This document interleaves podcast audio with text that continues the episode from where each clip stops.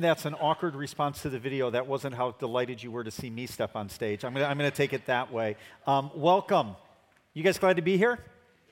You guys ready for fall? Ah, see, kind of, kind of in that like halfway. Um, I love summer.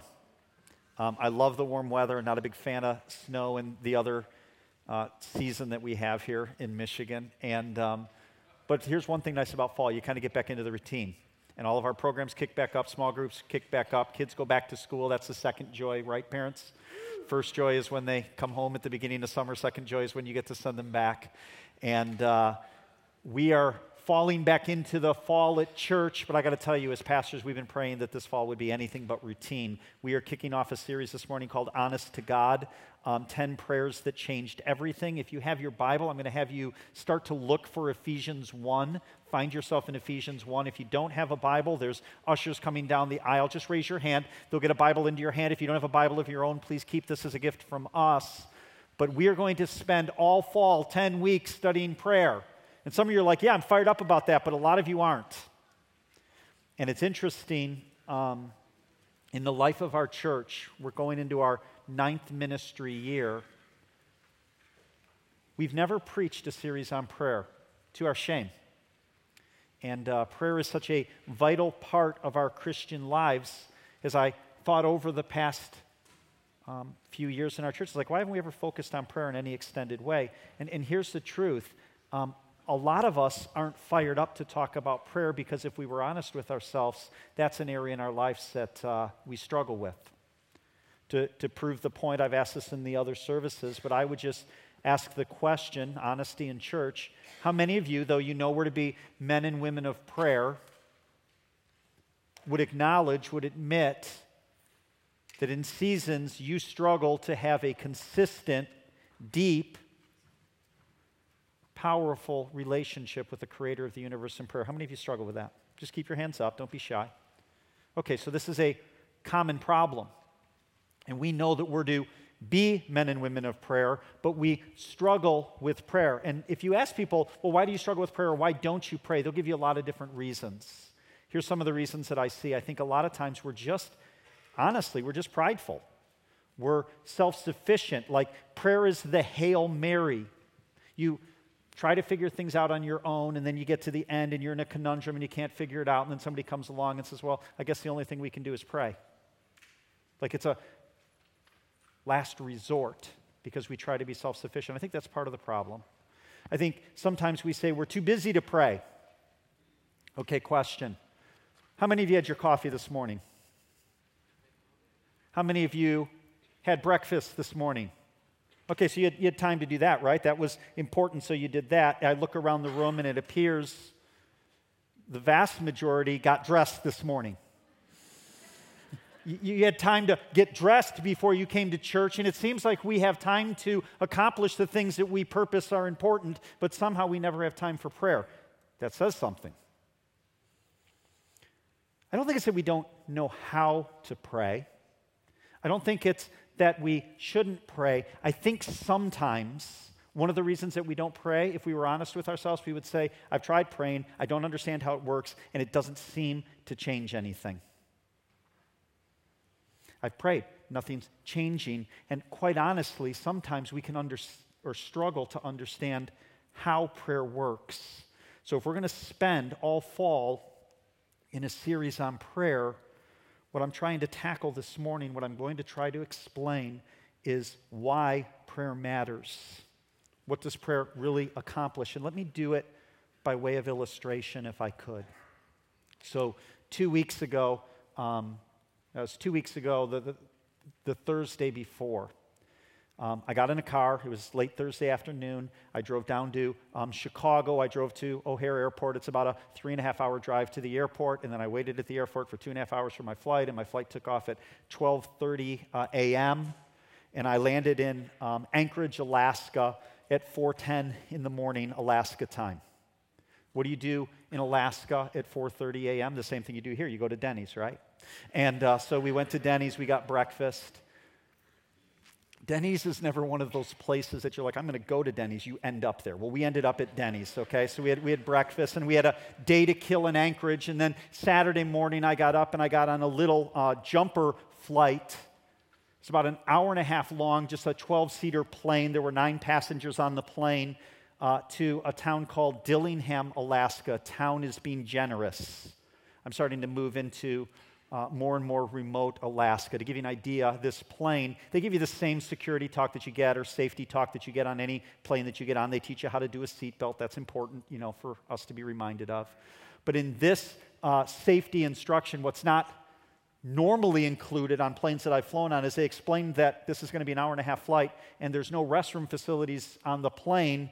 So, in case of an emergency, there's a bucket between the passenger area and the cockpit. That wouldn't be an emergency, that would be a catastrophe that would, that would make you access the bucket thing. So, so we fly into Dillingham, and from Dillingham, we pile into vans, the nine of us, and we take um, about a 40 minute ride down to the shore of Lake Agililic. I think I said that correctly. And from there, we go into boats and we take another 40 minute ride to Bristol Bay Lodge, which is only accessible by boat and plane. There are no roads. And uh, we arrive at the lodge just before lunch, and they serve us lunch, and they kind of give us the plan for the week. And the owner of the lodge comes up to me and goes, Hey, David, have your guys ready. There were four of us there. Have your guys ready. We're going to have you put you guys on a float plane in an hour, and we're going to fly you out to Rainbow Camp. So we get on a plane, we fly to Rainbow Camp. Rainbow Camp is um, 42 miles away from a little Indian village called Togiak. There isn't a human within 40 miles when you're there. And your plane lands in the river, kind of in the background here, and you trudge your stuff across the Alaskan tundra to the camp, and we're going to spend two days there fishing. We fish for salmon there. Some of you are like, man, you must really like fishing. Some other people pointed out to me that you can catch salmon right off the pier. It's just, it's just over there. Um, well, it's not so much about fishing. I, I enjoy fishing. It, it's about being remote. And my phone says no service when I'm at Rainbow Camp, and I love that. Like, listen, I love y'all, but I love that too. And uh, I'm away and I'm enjoying the beauty of Alaska, and if I have my choice, I'd rather enjoy it standing in a river with a fly rod than I would on a cruise or something like that. I think it's one of the most pretty places in the world. And once you arrive at Rainbow Camp, you jump into two fishing boats and you go upstream, maybe just quarter mile, maybe five minutes, and you fish at a place that is called the confluence. It is where two rivers come together.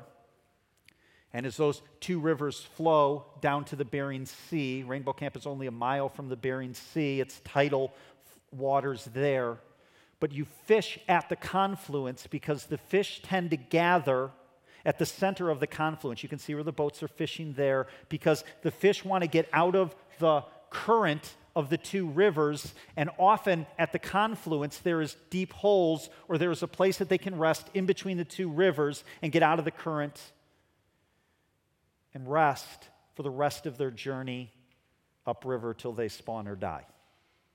So, at that confluence between these two rivers is where you like to fish. Now, all of you know way more about fishing than you ever cared to. Trust me, that's not my intent. But I do believe that when it comes to prayer, sometimes we struggle to pray because we're not motivated, because we don't understand how it works, because we are either in one river or two rivers of biblical theological truth, and they affect our viewpoint on prayer. Can I describe River One for you for a minute? And this is the whole concept and the idea that God is sovereign.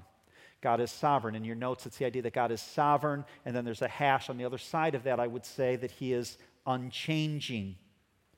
If you found your way to Ephesians 1, let me pick it up in verse 3. It says, Blessed be the God and Father of our Lord Jesus Christ, who has blessed us in Christ with every spiritual blessing in the heavenly places. Verse 4 Even as he chose us in him before the foundation of the world, that we should be holy and blameless before him. So, if we were chosen before the foundation of the world to be holy and blameless, what did we have to do with that choice? The answer is nothing. That choice was made before you were. We just watched a God at, God at Work video with Jared and Nicole. And should we get counseling? Should we not get counseling? What should we do? Should we make a decision? And at the end of it, Jared said the exact right thing. That's when God saved me. See, our salvation is a gift of God. It's not a decision that we made. And if you've made the decision to follow Jesus Christ, trust me, biblically, theological truth would tell you that if you came to a moment of decision, it's because God is working in the background to draw you to Himself. Verse 4, it says, In love, He predestined us for adoption through Jesus Christ according to the purpose of His will did we figure it out or did he make himself known? God is the active agent throughout this entire process. He is the one that is creating the activity. We are the passive element. And Ephesians 1:11 says, "In him we have obtained an inheritance, having been predestined according to the purpose of him who works all things according to the counsel of his will." God does as he pleases. Your salvation is a gift this river that I'm describing of God's sovereignty. Many of you are very comfortable in this because you grew up in a West Michigan Reformed community. Here's some really good news it's solid biblical truth. Others of you aren't real comfortable with what I'm talking about right now. Like you want to be in control of that decision and you're struggling with it, and I'm kind of pressing on a raw nerve. Well, because I love you, please let me press on that nerve a little bit harder, okay? And I want to give you some other verses from Scripture to validate this concept that God is in control. Isaiah 46 9 says, I am God, there is no other. I am God, there is none like me. Declaring the end from the beginning and from ancient times, things not yet done, saying, My counsel will stand and I will accomplish all my purpose. Psalm 115, verse 3 says, Our God is in the heavens, He does all that He pleases. Psalm 135, verse 6 Whatever the Lord pleases, He does, in heaven and on earth, in the seas and all deeps. God does what he wants on the land and in the sea. It's interesting, you spend time with uh, guides in Alaska. It might surprise you. This isn't a really religious bunch of dudes, okay? But it's interesting. If you start to talk to them about the things of God, almost all of them believe in God because they're watching an eco cycle take place in Alaska where fish that are out in the oceans return after two or three years to the very place that they were spawned. They run up the rivers. Who in the world put that navigation system into them? And as they come up the river, they spawn, they die, the bears eat them, the bears go to the bathroom, the bugs eat. They watch this whole cycle go round and round. They say, something had to design this. God is in control. Proverbs 16:33 says, "The lot is cast into the lap, but every decision is from the Lord. Life is way less random than we would care to admit." My wife and I, when we're killing time, we've got this game, we call it marbles. It's kind of like sorry, but you move your marbles around, you try to get them home, you roll dice. God's in control of those dice. I've come to acknowledge and accept that because there's no way in the world my wife could win as often as she does. She's not smarter than me. Like, like there's just no way. So, so God sovereignly has ordained that she's going to win more. Why? I don't know. God is sovereign. Not only does God accomplish what he sets his mind to, God is what theologians term immutable. It's the idea that he never changes. Who he is, his attributes never change. His plans never change. His promises are reliable, they are unchanging. Malachi 3 6 says, For I, the Lord, do not change. Therefore, you, O children of Jacob, are not consumed. Numbers 23 19 says, God is not a man that he should lie, or a son of man that he should change his mind. He has said, and will he not do it? Or he has spoken, and will he not fulfill it? Hebrews 13 8 says, Jesus Christ is the same yesterday, today, and forever. And this doctrine of sovereignty and the idea that God is unchanging is incredibly important to our, found, to our faith. It is foundational, it is critical, because the fact that God is in control of all things and the fact that He is unchanging gives us the confidence that you're not going to wake up tomorrow morning and have God say to you, I don't love you anymore. God never withdraws his grace or his unconditional love from you. He is unchanging, and when he promises something, it is true. This is a river of biblical truth over and over throughout Scripture. God is in control, he does as he pleases, and he is unchanging. Okay. as it relates to prayer, doesn't that re doesn't that create a little bit of a crisis? If God never changes, if God is sovereign, why pray? If he never changes his mind, if his will never moves, why would we take the time to pray?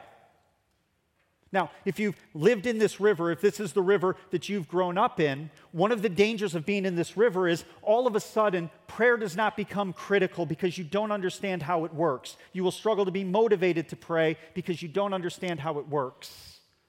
And the way men who have lived in this river, as I have lived in this river, typically explain it to you is well, nothing changes with God. All prayer does is conform your will to the Father's will. That's one river. Can I talk to you about another river that is just as biblical as the river that just explained that God is sovereign and unchanging? Here's river two. River two is the idea that God responds. Throughout Scripture, there is account after account of God responding to the prayers of his people. I'll go back to the book of Genesis. I'll pick it up in Genesis 18. You don't have to turn there, the verses are going to be on the screen. But in Genesis 18, let me pick it up in verse 20. Listen to what the Lord says. He says, And the Lord said, Because the outcry against Sodom and Gomorrah is great and their sin is very grave, I will go down to see whether. Uh, to see whether they have done altogether according to the outcry that has come to me, and if not, I will know. Okay, I just a question. If God's sovereign, if He's all knowing, if He's all powerful, did He really have to go down to Sodom and Gomorrah to figure out what was going on? Just seems odd. And so He's going to go down to Sodom and Gomorrah, and He is threatening to destroy both cities. And Abraham intercedes on behalf of Sodom and Gomorrah. He prays to the Lord. And he says, Are you really going to kill the righteous with the wicked? What if there's 50 people in these cities that is righteous? Are you going to kill them? And he says, If there's 50 people found righteous when I go down there, I'll spare them. And then picking it up in verse 27, it says, Abraham answered and said, Behold, I have undertaken to speak to the Lord. I am but dust and ashes. Suppose five of the 50 righteous are lacking. Will you destroy the whole city for the lack of five? I like the way he posed that argument. He didn't say, Will you kill them for 45? He said, What if we're just short five from the 50? Same thing, but clever. And God said, I will not destroy if I find 45 there. And then he spoke to God and said, Suppose 40 are found there. And God answered, For the sake of 40, I will not do it. What is Abraham doing? He is negotiating with God. If I took time to read the rest of the chapter, he negotiates God all the way down to 10. He is praying earnestly because Abraham has family in these cities. Why would you negotiate with a God who never changes his mind? Exodus 32. Moses is up on the mountain with the Lord. While he's up there, the people create a golden calf and they begin to worship it as God. And in Exodus 32 9, it says, The Lord said to Moses, I have seen this people, and behold, it is a stiff necked people. God saying that these people are stubborn. The followers of God back then were stiff necked, stubborn people, way different than today. It's hard for us to understand, but that's what they were like, okay? And uh, they have turned from God, they're worshiping. And he says, to Moses, Now, therefore, let me alone, that my wrath may burn hot against them, that I may consume them, in order that I may make a greater nation out of you. So God turns to Moses and he says, I'm going to consume these people.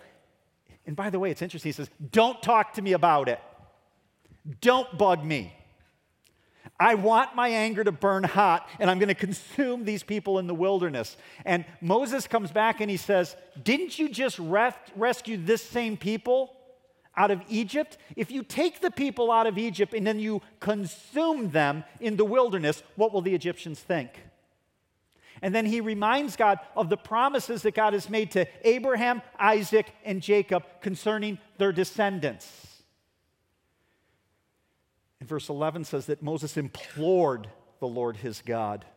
Verse 14. And the Lord relented from the disaster that he had spoken of bringing on his people. So Moses implores, he begs, he prays, and what does God do? He relents. The New American Standard translates that word relents. It says that he changed his mind. The King James Version says that God repented. The Hebrew word, if you study it, that is translated relented, repented, or changed his mind. It means that God literally sighed deeply. Moses says, Remember your promises. What will the Egyptians think? And God went, Oh. And he relented. That's what it means. The sovereign God who knows all, sees all, is in this moment, in the past, in the present, and in our future. He is outside of time. Says that he's going to consume this people when he knows full well that he's not going to consume these people.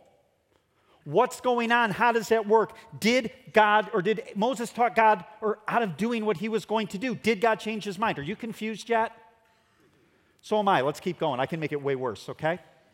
Let me take you to 2 Kings chapter 20. There's a king in Israel. His name is Hezekiah. And it says, In those days, Hezekiah became sick and was at the point of death. And Isaiah the prophet, the son of Amos, came to him and said to him, Now, the prophet Isaiah comes to King Hezekiah. He's sick. The prophet of the Lord, he says this Thus says the Lord, Set your house in order, for you shall die, and you shall not recover. Awesome. Verse 2 Then Hezekiah turned his face to the wall and prayed to the Lord, saying, Now, O Lord, please remember how I have walked before you in faithfulness and with a whole heart, and have done what is good in your sight. And Hezekiah wept bitterly. Look what happens next. Verse 4. This wasn't a prayer over long seasons of time. It says, And before Isaiah had gone out of the middle court, the guy hadn't even gotten out of the castle yet. The word of the Lord came to him. Now, didn't he just say, Thus says the Lord?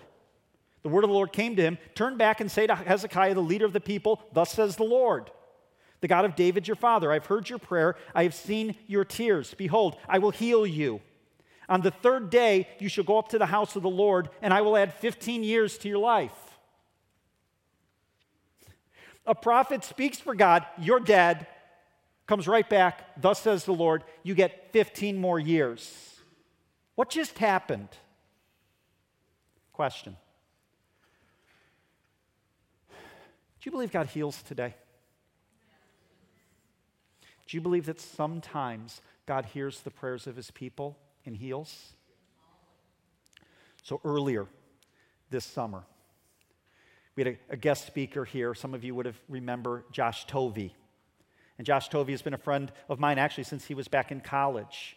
And I remember Josh before he was married, but he married his, um, his sweetheart, uh, Stephanie Tovey, and he is currently pastoring a church in Grandville, Redemption Church. He is cut from the same cloth that we are. I love this guy. He loves God. And about a year into their marriage, Stephanie was diagnosed with cancer, and she went through all of the treatments and um, finally got to the point she was under the care of the University of Michigan, and Michigan said, There's nothing more we can do for you. The cancer is winning this battle. So I flew down with Josh and Steph, and we went to Houston to MD Anderson University, just looking for a second opinion, seeing if there were some clinical trials that we would qualify for that Stephanie could potentially be a part of. And we heard from the doctors at MD Anderson uh, there is nothing that we can do for Stephanie. Her cancer is going to continue to progress unchecked. And Stephanie got worse and she got sick. And I remember a specific weekend on a Saturday where my wife went to visit Stephanie Everything was failing. She was on a ventilator. She couldn't breathe for herself. And I got a call from the hospital from my wife, and she says, Hey, we've, we've got to pray. Like, get it out on the prayer chain. We've got to pray. The doctors and the nurses at the end of their shift are coming in with tears in their eyes, and they're saying goodbye to Stephanie. And we prayed. And uh, how, I don't know, but Stephanie regained strength. They got her uh, against long odds. She was able to get off this ventilator that they had put her on, and she tended to rally a little bit. And eventually, Josh would move to North Carolina. And at North Carolina, he went down to Duke University. And Duke University said, We think we can help. And she is now five years cancer free. you will struggle to convince me that God doesn't answer prayer and heal. You will struggle to convince Isaiah and Hezekiah that God didn't change his mind and provide healing. Let's keep going. James 4 2 says, You desire and you do not have, so you murder. You, cover and cannot, you covet and cannot obtain, so you fight and quarrel. You do not have because you do not ask. The implication there is if you ask, you would have. The words of Jesus from Luke 11 I tell you, ask and it will be given to you, seek and you will find, knock and it'll be opened for you. For everyone who asks receives, and the one who seeks find, and finds, and the one who knocks, it will be opened. And then he gives this illustration. He says, What father among you, if, if, if his son asks for a fish, will instead of a fish give him a serpent? Or if he asks for an egg, will give him a scorpion? Now, understand, that's a rhetorical question. Jesus was talking to a crowd. There weren't a bunch of fathers going, That was me. Yeah, you got me.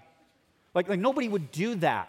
And the point Jesus was making was to illustrate that if we, as fallen men, are going to give good things to our kids, look at what it says, verse 13. If then you who are evil know how to give good gifts to your children, how much more will the Heavenly Father give the Holy Spirit to those who ask Him? Matthew 21, verse 21. Truly I say to you, if you have faith and do not doubt, not only will you do what has been done to this fig tree, but even if you say to this mountain, Be taken up and thrown into the sea, it will happen. And whatever you ask in prayer, you will receive if you have faith. One more. Second Chronicles 7 14.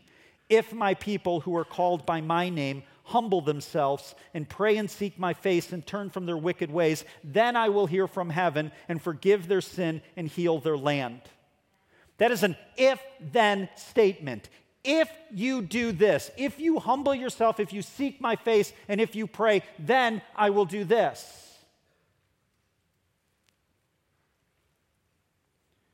So,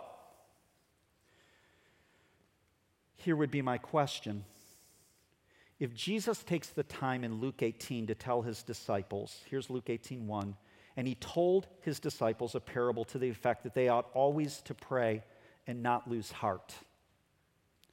If Jesus told his disciples to pray and not lose heart, if Jesus exampled for the disciples a life of prayer,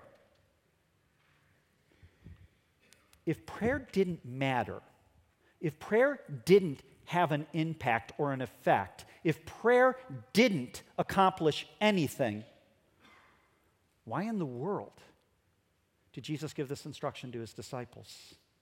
See, you've got a river of God's sovereignty and unchanging, his immutability. You've got another river that God responds. There's dangers in this river as well. Some people will take God responds to our prayer that says, ask anything, and God is obligated to do it on your behalf. That's what it means. And you can turn on these preachers every day of the week, they're on TV. They've got this name it and claim it gospel that whatever you ask, if you ask, God has to do whatever you said. In essence, you're the God, He's just your genie on call. Listen, God's not obligated to give you anything outside the purposes of His will. Here's another problem or, or thing that you have in this river that can cause problems. If you pray for something and God doesn't answer, but He said that He'll give you whatever you ask, you can come to the conclusion that God isn't trustworthy. I remember 10 years ago, I was in Western Africa, in Liberia. This was before I became a pastor, but I was with a group of people helping a church over there reach their community. And when I say community, I mean village, which means huts. And we were going hut to hut, evangelizing, inviting people to church, and praying for people. And we went to this one hut, I'll never forget this. And the lady came out, and the pastor said, Is there anything that we can pray with you about? He said, No, I'm actually good, but let me bring my mother out. And the mother came out, and she had this massive tumor on her shoulder, or this goiter thing. I don't know what it was, but it was like, what? I, I didn't do that. I held it together, but I wanted to. And that pastor prayed earnestly that tomorrow, God's going to heal this, and tomorrow we're going to come back, and that's going to be gone. And we got back to the church, and I'm like, hey, time out. You prayed that that would be gone by tomorrow. What are you going to do if it's not gone? He goes, it is going to be gone. I prayed in faith. I go, what if it's not? He goes, You lack faith. I go, You just put God in a box. You just communicated to a family in your community that God is going to do something, and if He doesn't do it, what other conclusion did they come to? That what you said isn't true and that God isn't trustworthy. Listen, I have full faith that God can heal that, but I will not claim to know the purposes of God in that woman's life. We can get messed up in this river. And here's the third thing that we can do is when our prayers aren't answered, it's not the only that God isn't trustworthy, is that maybe there's something wrong with our faith. My oldest sister, Kathy, she's 10 years, she was born 10 years before me. She died 20 years ago from cancer. And um, she was a nurse. She understood the diagnosis right from the beginning that this was not a battle that she was going to win without God uh, miraculously intervening. And she had loving friends, friends in a small group, people that loved her, God fearing, God loving people come alongside her and say, If you pray, God will heal you. But God had other plans. So the conclusion of that group of friends and supporters was, Well, then you must not have faith. Wow. David received news in 2 Samuel 12 that his son was going to die. Verse 16, it says, Therefore David sought God on behalf of the child. And David fasted and went in and lay all night on the ground. And the elders of his house stood beside him to raise him from the ground, but he would, but he would not, nor did he eat food with them. And on the seventh day, the child died. Seven days. David prayed, David fasted, earnest prayer for his kid. But God didn't answer the prayer the way David looked for God to answer it. So, how does David respond? This is key. And David said to them, Is the child dead? And they said, He is dead. Then David arose from the earth and washed and anointed himself and changed his clothes. And he went into the house of the Lord and he worshiped. Two rivers of truth. God is sovereign, biblically solid truth. And there's another river that God responds to our prayer, equally solid biblical truth. How do those work together? Which is it? Is God sovereign or is his heart moved by prayer? The confluence of those rivers, the place that I want our church to rest in, is that both of them are true. And just as the fish get between the, street, the currents of the two rivers, you need to rest in the fact that both of these truths are equally true. That's what David did. He prayed earnestly but then acknowledged that God was sovereign and was still able to worship. The confluence of these two biblical truths is this our prayer moves God's hearts, God's heart. Our prayer moves God's heart. Is God sovereign over all things, or can we move him by our prayers? The answer is yes. And one of Satan's greatest ploys is to take biblical truths, plot them against each other to create doubt in the believer's mind. This happens all the time with prayer. How can both be true? Do you sense the tension between the two positions? Let me do my best to explain it, and I'll give the illustration of preaching as an example. John 6:44 says, "No one can come to me unless the Father who sent me draws him." Nobody gets saved unless God draws them.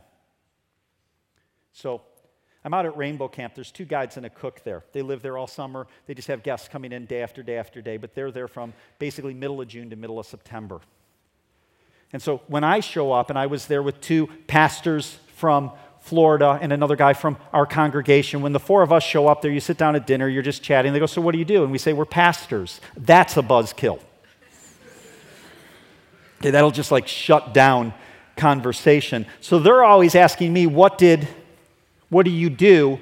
I'm tempted to ask them, but I don't. I want to ask them, what did you do?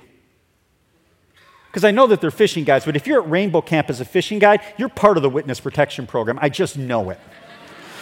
and uh, so we begin to chat. And over the first day and over the second day, we're hitting on different facets of the gospel. And it's interesting as you do this, there's, there's three people out there I was out there last year with Cal, and we talked to three people out there. The, the girl cook, her name was Dawson, 19 years old, out there all summer. And as we talked about the things of the Lord, you could see that her interest was piqued. She was listening, she was paying attention. There was a, another guide, 18 years old. His name was Taylor. He was, couldn't care less. He's just a goofy kid, college kid. And there was a third guy there, Bryce, who was aggravated at all that we were even talking or bringing up the subject of God. So as we talked about the things of the Lord, Three different, re- different responses from the same conversation. Why is that? Because God draws people.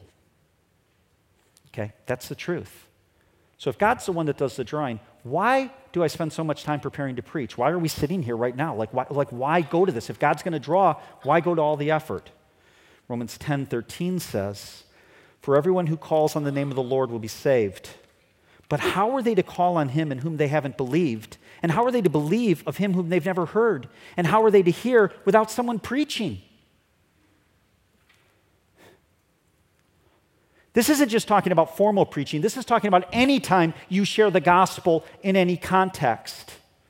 And what I'd like to say to you, hopefully this will make some sense. God's appointed means of achieving his appointed purpose is in the proclamation of his word. Sovereignty, God's sovereignty explains how you're saved. It's the what.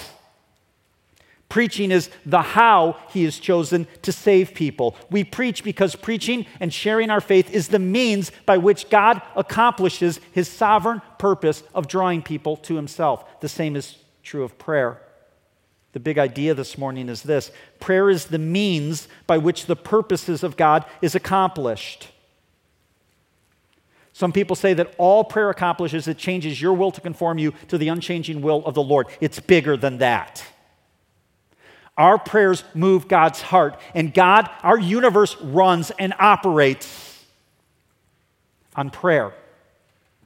And God moves the hearts of his people to pray in accordance with his sovereign will. Let me say this a different way so that you are not confused.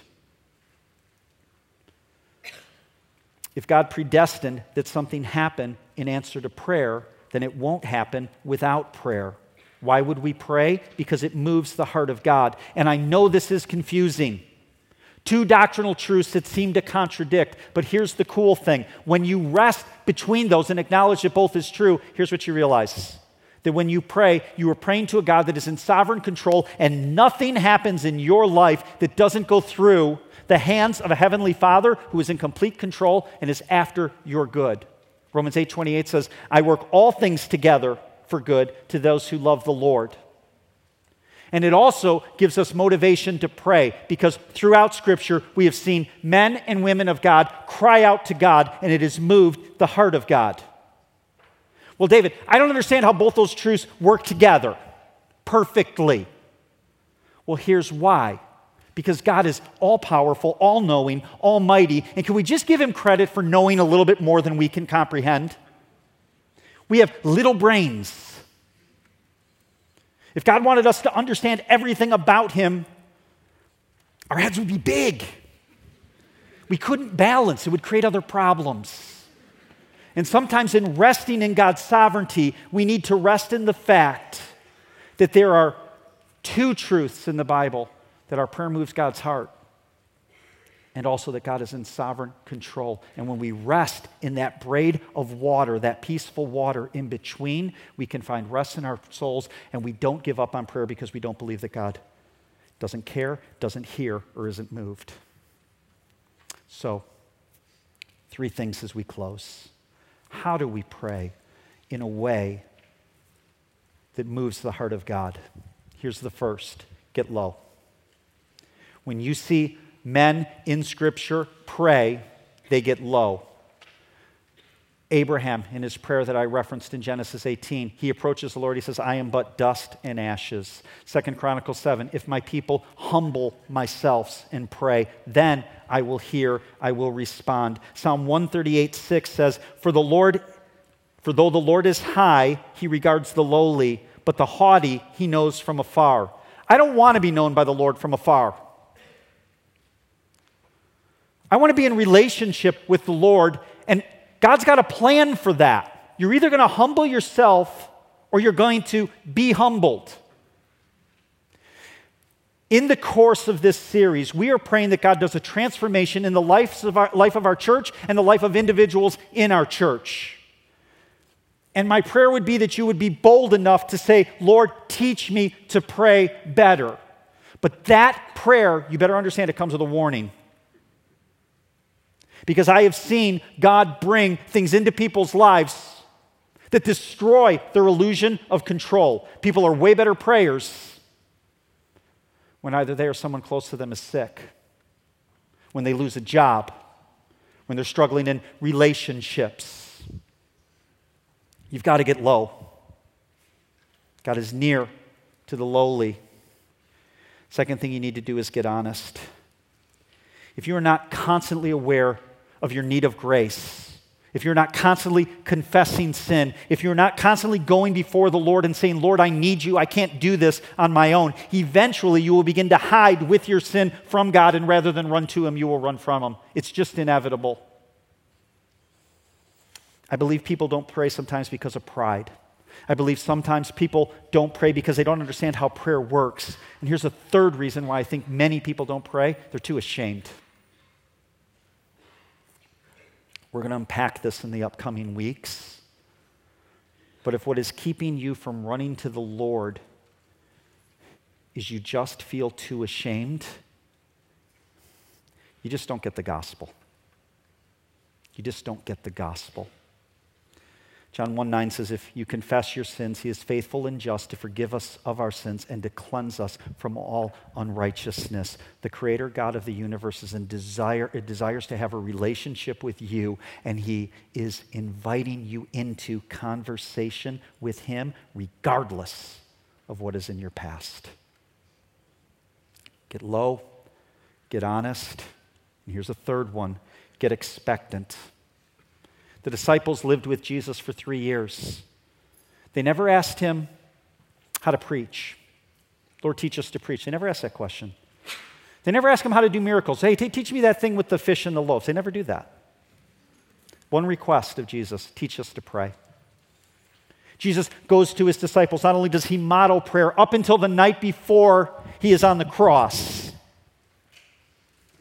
but his entire life, withdrawing to pray, withdrawing to pray, urging his disciples, don't grow weary of prayer. Why? Because there is an expectancy that God hears our prayers and that he responds, because our prayers move the heart of God. Let's pray. Father, I would um, pray in this series that you would do a work in my heart, in the hearts of the people in this room. And uh, I waded out into deep waters this morning.